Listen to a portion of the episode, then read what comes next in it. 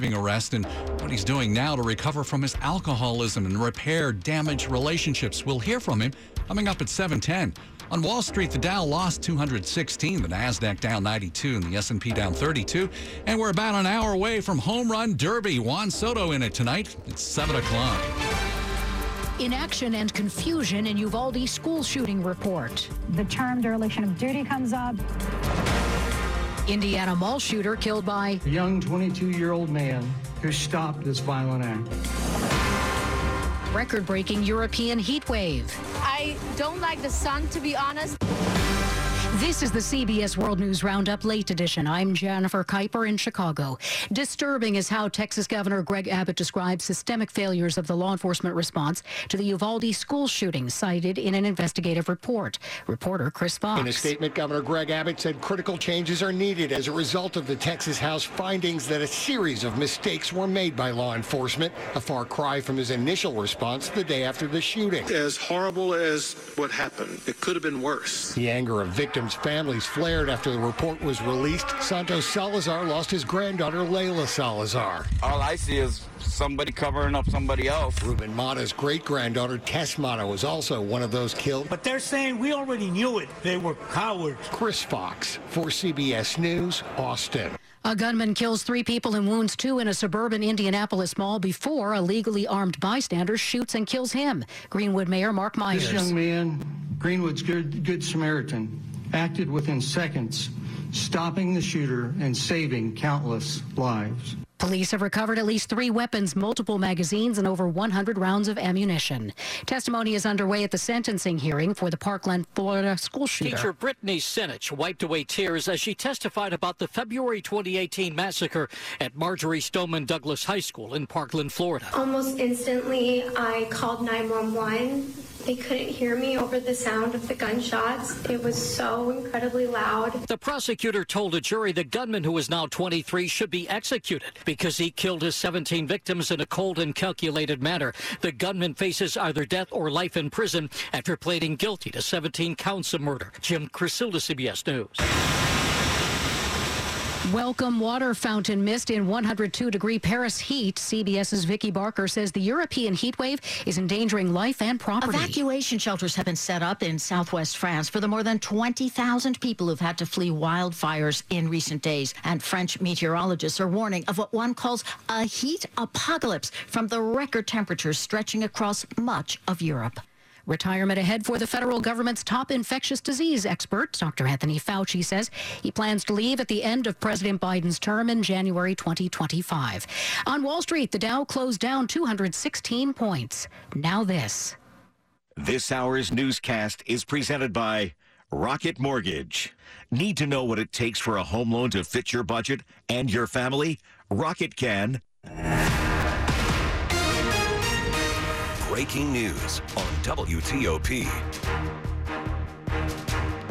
And good evening. We have some storms, more storms moving into our area right now. Let's go live to Mike Stinneford to give us an update on what's happening.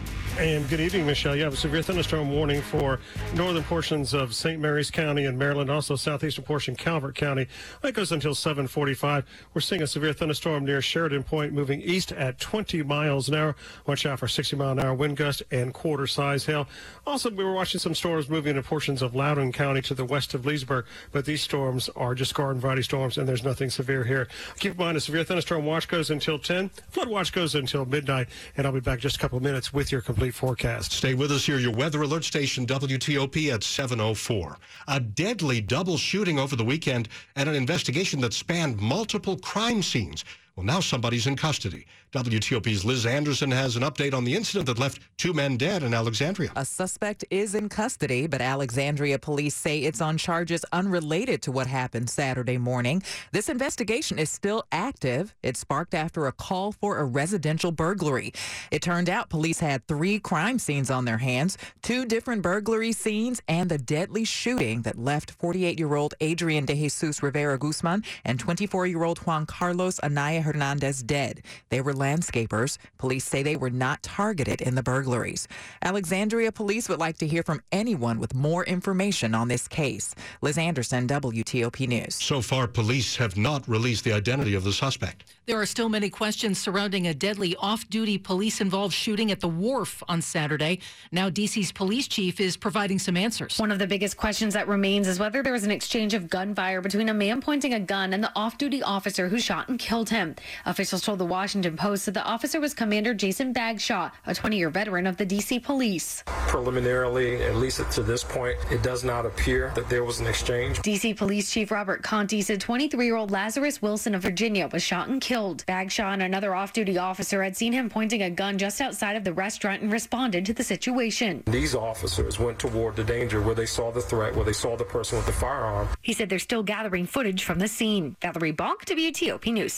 705, a memorial service for former Alexandria Mayor Kerry Donley is set for Sunday at the Everly Wheatley Funeral Home on Braddock Road.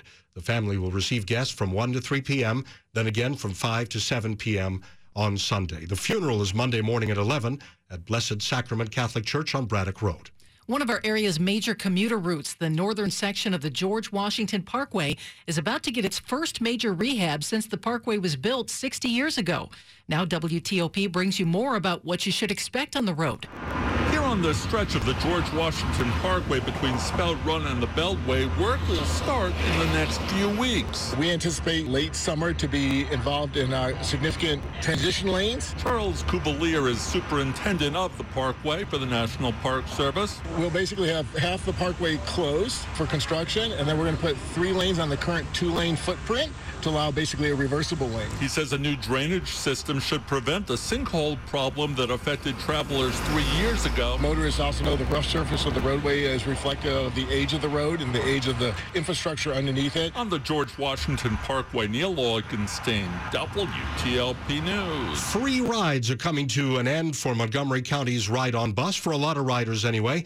The bus system suspended collection of the $2 fare a couple of years ago as COVID was taking hold. The good news is when they start collecting fares again August 1st, it'll only cost a dollar to ride. Monthly ride-on bus passes used to be 45 bucks. They'll be cut back to 22.50. And if you're 65 and older or 19 and younger, you can still ride Ride On for free.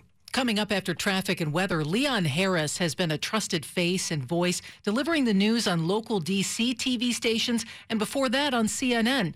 He's opening up tonight about his drunk driving arrest and his rehab. We'll hear from Leon just ahead. It's 707. In need of office space with flexible lease terms that supports your evolving business needs? Ready to transition out of your virtual office? Or maybe you've outgrown your co-working space and need more elbow room? Wave by Carr Properties offers furnished, move-in ready office space within amenity-rich buildings in the most desirable locations with lease terms as short as one year. Wave by